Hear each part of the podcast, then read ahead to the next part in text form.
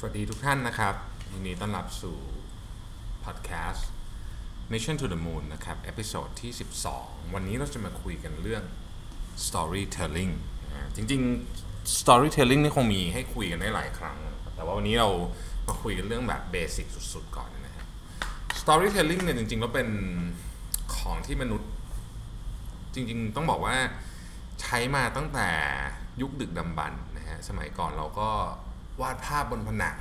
นะครับไอ้กำแพงไม่ใช่ผนังพูดผิดกำแพงถ้ำอะไรอย่างเงี้ยนะฮะแล้วก็เราก็มาเป็น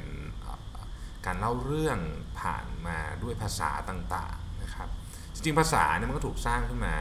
ด้วยจุดประสงค์หนึ่งก็เพื่อจะเล่าเรื่องต่อๆกันมาเลยนะฮะแล้วก็มาเป็นการพิมพ์นะครับ ปัจจุบันนี้ก็มีอะไรมากมายนะฮะเอ่อ entertainment storytelling ต่างๆ ที่เกิดขึ้นนะครับหลังๆเราก็พูดเรื่อง AR VR อะไรอย่างเงี้ยนะฮะ แต่ว่าเรามาดูพื้นฐานของมันก่อนนะว่า จริง ๆ แล้วเนี่ย storytelling เนี่ยมันมันมีประโยชน์อะไรบ้าง วันนี้ผมอยากจะพูดในมุมมองของเรื่องของ branding ที่ใช้ storytelling มาเป็นแกนสำคัญนะครับในการเล่าเรื่องนะฮะทีนี้เราเราเริ่มอย่างนี้ดีกว่านะครับเอ่อ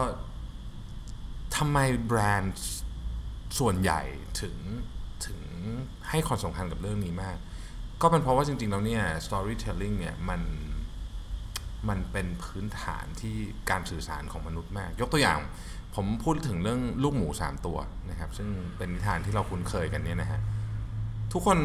คงนึกออกว่าหมูตัวแรกสร้างบ้านด้วยอะไร ตัวที่ 2 สร้างบ้านด้วยอะไร ตัวที่ 3 สร้างบ้านด้วยอะไร ทั้งๆที่จริงๆแล้วเนี่ยเรื่องเนี้เราได้ฟังมาเป็นบางคนอาจจะ 20 ปีแล้ว แต่ก็ยังจำได้ นี่คืออนุภาพของมันนะฮะเพราะมันมันใช้คำว่ามันเหมาะกับ วิธีการเก็บข้อมูลของสมองเราแล้วกันนะฮะโอเคทีนี้เราลองมาดูเรื่องของ storytelling ที่ที่ที่ถูกสร้างสรรค์ผ่านแบรนด์ต่างๆ ซึ่งมีเยอะมากนะฮะผมเริ่มเรื่องแรกก่อนแล้วกันนะครับ ทุกคนคงรู้จักรถ Rolls Royce นะฮะซึ่งเป็นรถยนต์หรูมาก ซึ่งเราก็รู้อยู่แล้วว่าของที่แพงขนาดนี้เนี่ยมันเป็น emotional buy ซะเยอะนะครับก็คือใช้ต้องต้องใช้อารมณ์ซื้อเยอะนะฮะ Rolls Royce รุ่นล่าสุดที่ขายในประเทศไทยเนี่ยมีตัวที่เป็นฐาน ล้อสั้นกับฐานล้อยาวเนี่ยนะฮะตัวฐานล้อสั้นที่จำไม่ผิดเนี่ย56ล้านนะฮะตัวฐานล้อยาวนี่ประมาณ59ล้านโอ้โหแบบคือต้องมีเงินเท่าไหร่ถึงจะซื้อรถขนาดนี้ได้นะฮะ แต่ว่าพอพูดถึง Rolls Royce เนี่ย ผมเชื่อว่าเกือบทุกคนเนี่ยจะนึกถึงสัญลักษณ์ที่อยู่บนฝากระโปรงรถนะครับ เรารู้จักกันในชื่อของ Spirit of Ecstasy นะฮะ มองเหมือนเผินเนี่ยเหมือนรูปนางฟ้าเนาะ รูปนางฟ้าแต่จริงๆแล้วไม่ใช่นะฮะจริงๆเป็นรูปสุภาพสตรีท่านหนึ่งนะครับตำนานเล่าไว้ว่าอย่างนี้ครับ ท่านหลอดมองตะคิว สมัยก่อนโรสรอยไม่มีนะฮะไม่มี Spirit of Ecstasy อยู่บนอยู่บนออยู่บนฝากระโปรงรถแต่ว่าก็มีท่านลอร์ดท่านหนึ่งนะครับ ชื่อท่านลอร์ดมอนตากิว ซึ่งเป็นบุคคลสำคัญในวงการรถยนต์เลยแหละนะฮะแล้วก็เป็นผู้บุกเบิกสื่อยานยนต์นะฮะด้วยนะครับ ก็ก็เป็นคนสูงศักดิ์นะนะครับ ก็ตกหลุมรักกับสุภาพสตรีท่านหนึ่งชื่อเอเลนอร์ธอร์นตันนะครับแต่ว่าทั้งคู่เนี่ยไม่ไม่สามารถแต่งงานกันได้นะเพราะว่าฝ่ายหญิงเนี่ยมีฐานะทางสังคมต่ำกว่าฝ่ายชายมากนะฮะซึ่งในยุคนั้นเนี่ยถือเป็นเรื่องใหญ่มากนะครับยุคนั้นที่ว่าก็คือประมาณนู่นน่ะปี 19 10 1909 อะไรนานเป็นร้อยปีแล้วนะครับเราก็คงพอจะนึกภาพออกนะทีเนี้ย ถ้าหลอดมองตะคิวเนี่ยก็ก็เลยจำใจต้องแต่งงานกับสุภาพสตรีสูงศักดิ์อีกท่านหนึ่งแทน แต่แม้จะแต่งงานไปแล้วเนี่ยทั้งคู่ก็ยังคงมีความรักลับๆกันต่อไปนะฮะ ก็ท่านลอร์ดเนี่ยก็เลยไปว่าจ้างให้ให้เพื่อนชื่อชาลส์เป็นศิลปินเนี่ยปั้นคล้ายๆกับเครื่องรางนำโชคเนี่ยเพื่อให้เขามาประดับประดับบนฝากระโปรงรถโรลส์รอยซ์ซิลเวอร์โกสต์ของเขานะฮะ โดยเขาเลือกเอเลนอร์เนี่ยเป็นแม่แบบสำหรับชิ้นงานชิ้นนี้ ซึ่งจริงๆ ตอนแรกเนี่ยชาลส์เนี่ยปั้นเป็นรูปสตรี แล้วก็มีลักษณะเป็นผ้าคลุม แล้วก็มีปลายปลายนิ้วแตะริมฝีปาก เป็นสัญลักษณ์แทนว่าเออคล้ายๆ กับความรักที่ต้องปิดบังของทั้งสองเนี่ยนะฮะรูปปั้นเนี้ยไอออร์นาเมนต์เนี่ยเราเราได้ทราบชื่อภายหลังว่าชื่อ The Whisper นะฮะที่ The Whisper ก็ถูก evolve มาเรื่อยจนกลายเป็น Spirit of Ecstasy อย่างในปัจจุบันรูป ที่คล้ายๆ กับปีกนางฟ้าเนี่ยจริงๆแล้วคือผ้าที่มาจากต้นต้นเรื่องของมันก็คือว่าเป็นคล้ายๆ ผ้าคลุมแล้วก็เหมือนกับแสดงถึงสัญลักษณ์การต้องปิดบังความรักของทั้งคู่นะครับ ที่เรื่องจบมาด้วยการที่เอเลนอร์ธอร์นตันเนี่ยก็เสียชีวิตในระหว่างการเดินทางไปอินเดียกับท่านลอร์ดนะครับในปี 1915 เพราะว่าเรือของเธอเนี่ยจมไป เพราะถูกยิงโดยตอร์ปิโดของหน่วยนาวิกโยธินเยอรมันนะครับ แต่ว่าถึงนั้นก็ตามเนี่ยผ่านมาเป็นร้อยปีแล้วเนี่ยเธอก็ยังคงเป็นสัญลักษณ์แห่งความรักความงาม ความลับความน่าค้นหาที่อยู่คู่กับรถยนต์ที่หรูที่สุดในโลกโอ้โหนี่คือนี่คือเล่าเรื่องแค่ไอสิ่งที่อยู่บนฝากระโปรงรถเองเนี่ยนะฮะยังไม่ทันยังไม่พูดยังไม่ทันพูดถึงเรื่องของตัวรถยนต์เลยนะฮะซึ่งเรื่องของตัวรถยนต์โรลส์รอยซ์นี่ก็มีอะไรเยอะแยะนะฮะ เกร็ดเล็กเกร็ดน้อยสนุกสนุกใครลองใครอยากลองไป search ใน YouTube ดูได้นะครับ Spirit of Ecstasy ในรถยนต์ Rolls Royce รุ่นใหม่ๆเนี่ยนะฮะขโมยไม่ได้นะ เพราะคุณเอามือไปจับปุ๊บมันจะขุบลงไปนะมันจะขุบลงไป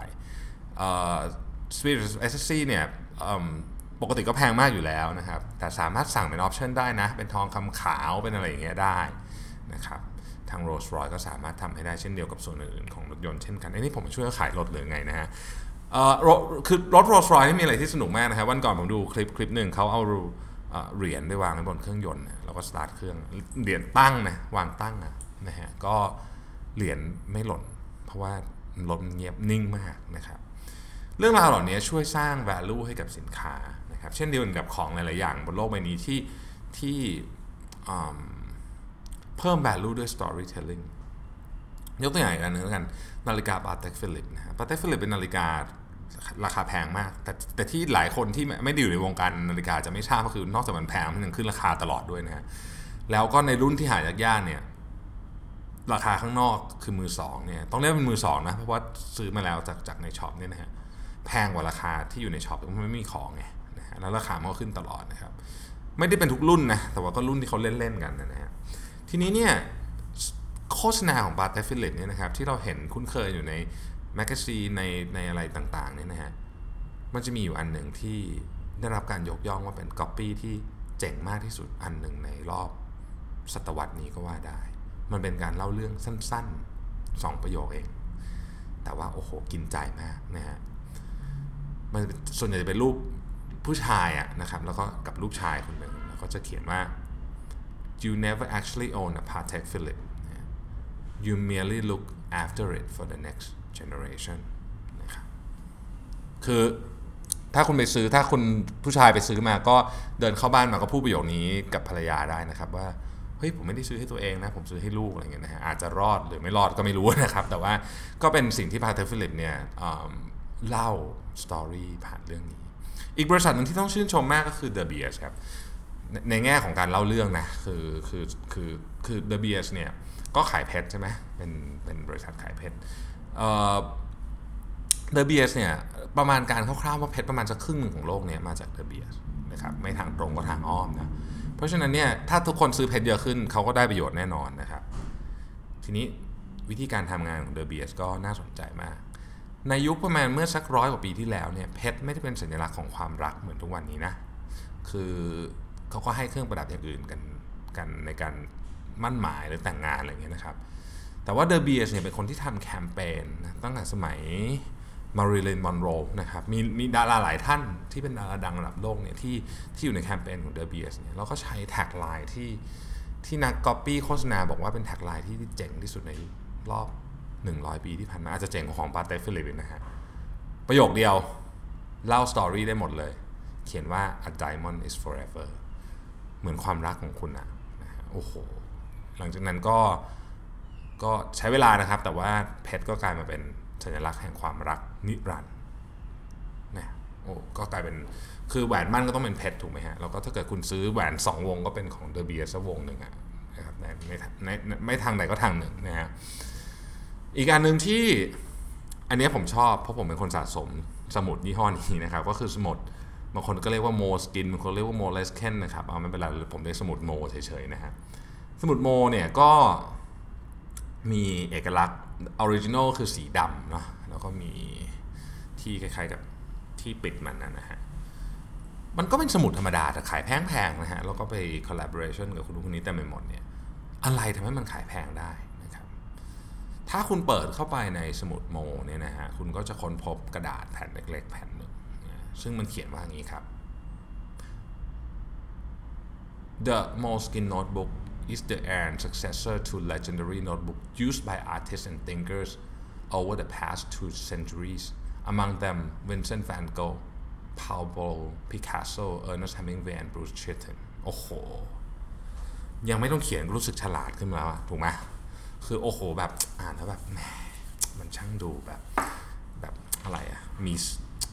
มีคลาสมีศิลปะเหลือเกินนะนี่คือวิธีการเอาเรื่องของการขายสมุดนะ ซึ่งถามว่าสมุดดีกว่าของคนอื่นจริงๆผมเจอสมุดยี่ห้ออื่นที่ดีกว่านี้นะแต่ว่าโอเคอะมันก็มันก็มีอะไรให้ให้น่าสนใจดีนะครับ แล้วเขาก็ทำคอลลาบอร์เรชันกับกับแบรนด์ต่างๆเยอะแยะมากมายนะฮะอีกแบรนด์หนึ่งจะกล่าวไม่อดกล่าวถึงไม่ได้เลยเนื่องจากอยู่ในวงการเครื่องสำอางก็จะชอบมากนะครับ ก็คือลาแมนะครับลาแมเนี่ยก็ง่ายๆครับ เรื่องของลาแมกก็ก็สั้นสั้นๆก็คือว่า คนที่เป็นผู้ก่อตั้งผู้ผู้เริ่มคิดสูตรเนี่ยเขาก็ประสบอุบัติเหตุในแลบไฟไหม้นะครับ แล้วก็เป็นเหมือนกับเป็นเบิร์นสกินนะนะแล้วเขาก็ไปหาวิธีการเพื่อจะรักษาตัวเองด้วยกันไปเอาสาลายจากน้ำทะเลลึกอะไรเงี้ยนะครับ แล้วก็มาทำเป็นเป็นครีมต้นแบบ แล้วก็รักษาแผลตัวเองได้ ก็เลยมาทำเป็นลาแมขาย มันง่ายๆงั้นนะฮะแต่ว่าเฮ้ย อ้โห ถ้าเกิดรักษาแผลไฟไหม้ได้รอยตีนกาบนหน้าเรานี่ไม่น่ามีปัญหาเนาะนะก็เลยเป็นที่มาของครีมกระปุกละหมื่นได้นะครับ หลายท่านคงคุ้นเคยเรื่องของ SK2 นะครับที่เป็นอะไรนะสาเกใช่ไหมเป็นเป็นเป็นผู้หญิงหมู่บ้านทำสาเกผู้หญิงแก่ๆหน้าหน้าเหี่ยวมาแล้วตะมือนี่ตึงเลยนะฮะ SK2 ก็เลยออกมาเป็น p t r a Essence อะไรอย่างเงี้ยคือคือ วงการเครื่องสำอางก็จะมีเรื่องเล่าอะไรแบบนี้เยอะมากนะครับ ก็จริงๆก็มีกับทุกแบรนด์นะเพียงแต่ว่าคนจะจำได้แบบเท่านั้นเองนะฮะ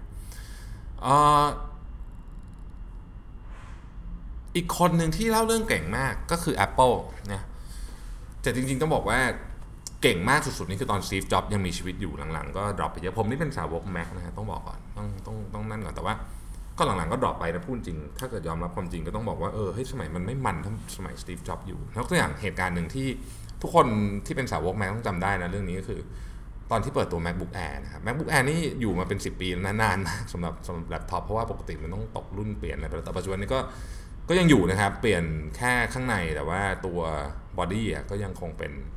เหมือนเดิมตั้งแต่ Steve Jobs เปิดตัวมาในงาน Macworld นะครับ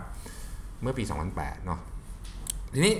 คือลองนึกลองนึกภาพตามนะ ปกติเวลาเราเปิดตัวฟังเปิดตัวแล็ปท็อปอะมันก็จะ CEO หรือใครก็แล้วแต่เนี่ยเขาจะออกมาพูดถึงเรื่องสเปคนู่นนี่อะไรเนาะมีแบบแบบ CPU เท่าไหร่อะไรเงี้ยน้ำหนักเท่าไหร่อะไรเงี้ยใช่ไหมฮะแต่วันนั้น Steve Jobs ไม่ได้พูดเรื่องพวกนี้เลยฮะมาถึงปุ๊บสิ่งที่ Steve Jobs ทำคือดึงแล็ปท็อปออกมาจากซองซองไอ้จดหมายซองเอกสารมานิลาที่เราซองมานิลาที่เราใช้กันในออฟฟิศอะคือภาพนี้มันไม่เคยปรากฏขึ้นมาก่อนนะเขาไม่ต้องบอกเลยว่ามันมันบางหรือมันเบาหรืออะไรแต่คือ ไม่เคยมีใครเอาแล็ปท็อปใส่เข้าไปในซองเอกสารมาก่อนพอดึงมาโอ้โหทุกคนแบบ แบบคุณคุณนึกนึก feel ออกไหมฮะ shut up and take my money ประมาณนั้นนะก็นี่ก็คือเสน่ห์ของการเล่าเรื่องนะครับ หรือว่ามันมีงานหนึ่งที่ Jamie Oliver เขาไปพูดถึงเรื่องของอันตรายของของการบริโภคน้ำตาลมากเกินไป หรือโรคอ้วนในเด็กนะครับไปพูดที่อเมริกา ก็คือจริงๆ คุณเอากราฟเอาอะไรมาพูดก็ได้นะ แต่ว่า Jamie Oliver ทำสิ่งที่ทำก็คือ เอาน้ำตาลมาใส่คล้ายๆกับรถรถเข็นที่ใช้ในในในในไร่นะฮะแล้วก็ตักให้ดูว่าเฮ้ยถ้าเด็ก หนึ่งสัปดาห์เนี่ยกินน้ำตาลเท่านี้ 1 เดือนกินน้ำตาลเท่านี้แล้ว5ปีเนี่ยกินน้ำตาลเท่าไอ้รถทั้งคันแล้วก็เทน้ำตาลทั้งหมดในในรถนั่นแหละลงไปบนพื้น คือมันมันอิมแพกมาก มันมันมันสร้างแบบเขาเรียกว่า ความรู้สึกที่ที่รุนแรงมากกับคนที่เห็นนะฮะทีนี้ ก็อยากจะเล่านิดนึงแล้วกันนะ ว่าเวลาเวลาเราพูดถึงเรื่องของการทำ content การทำ storytelling เนี่ยมัน มันมีองค์ประกอบอะไรบ้างนะครับ จริงๆไม่เยอะนะครับ อันแรกเนี่ยเราต้องเราต้อง define objective ให้ชัดก่อนว่า เราต้องการเล่าเรื่องเนี้ยเพื่ออะไรนะฮะจริงๆเวลา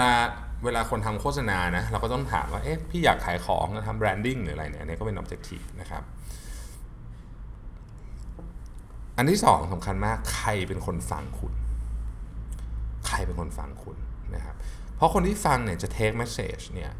จากจากแต่ละเรื่องออกไปไม่เหมือนกันเลย ยกตัวอย่าง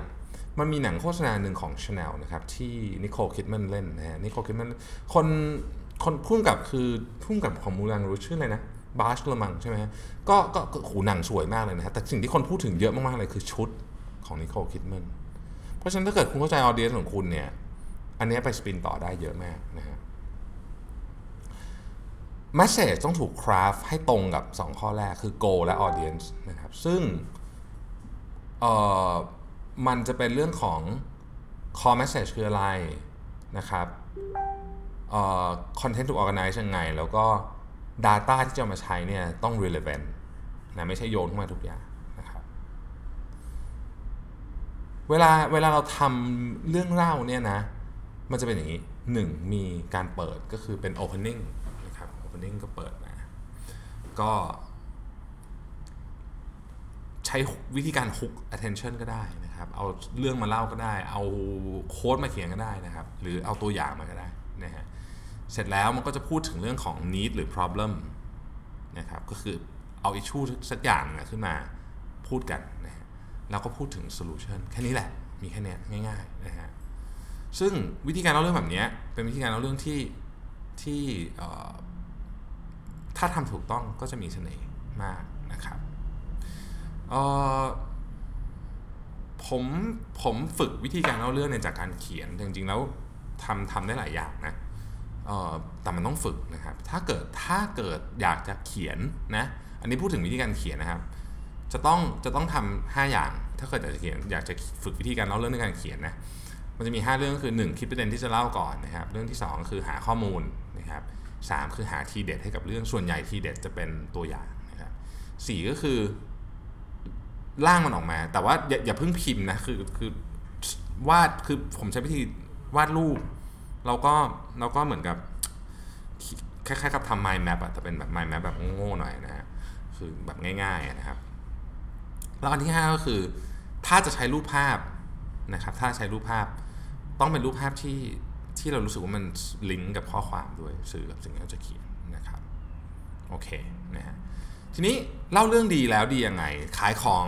แน่นอนดีอยู่แล้ว อันนี้ชัวร์นะครับ มนุษย์เราเนี่ยไม่มีเวลาฟังอะไรเยอะ เพราะฉะนั้นคนที่เล่าเรื่องเก่งกว่าจะชนะ อันนี้คือความจริงนะครับความจริง แต่ว่ามันมีเรื่องที่สำคัญมากกว่านั้นอีก คนที่เล่าเรื่องเก่งเนี่ยจะบริหารจัดการงานที่บริษัทก็ดีกว่า เพราะเป็นคนที่สามารถ convince คนอื่นได้ดีกว่า คุณจะคุยกับคนอื่น ข้างนอกบริษัทก็ทำได้ดี เช่น ยกตัวอย่างเวลาเราบรีฟงานให้กับกับเอเจนซี่หรือกับกับกับเติร์ดปาร์ตี้เนี่ยนะฮะคนที่เล่าเรื่องไม่เก่งเนี่ยก็จะบรีฟงานไม่รู้เรื่องนะครับเป็นต้นนะฮะซึ่งผมคิดว่าอันเนี้ยเราต้องเราควรจะใช้เวลาในการฝึกนิดนึงแล้วก็แล้วแล้วเราจะมันจะมีประโยชน์มากๆนะครับผมก็วันนี้ก็คง ประมาณเท่านี้นะฮะสำหรับเรื่อง storytelling ซึ่งรับรองว่าเดี๋ยวได้มาคุยเรื่องนี้อีกเยอะมาก เพราะว่าเป็นเรื่องที่ผมชอบมากนะครับ วันนี้เราเอาแบบผิวๆไปก่อนนะครับ ก็ขอบคุณมากนะครับที่ติดตาม Mission to the Moon นะครับ และต้องขอขอบคุณสปอนเซอร์ของเรานะครับ เครื่องสำอางศักดิ์สิเพราะความสดใสมีได้ทุกวัน ขอบคุณมากครับ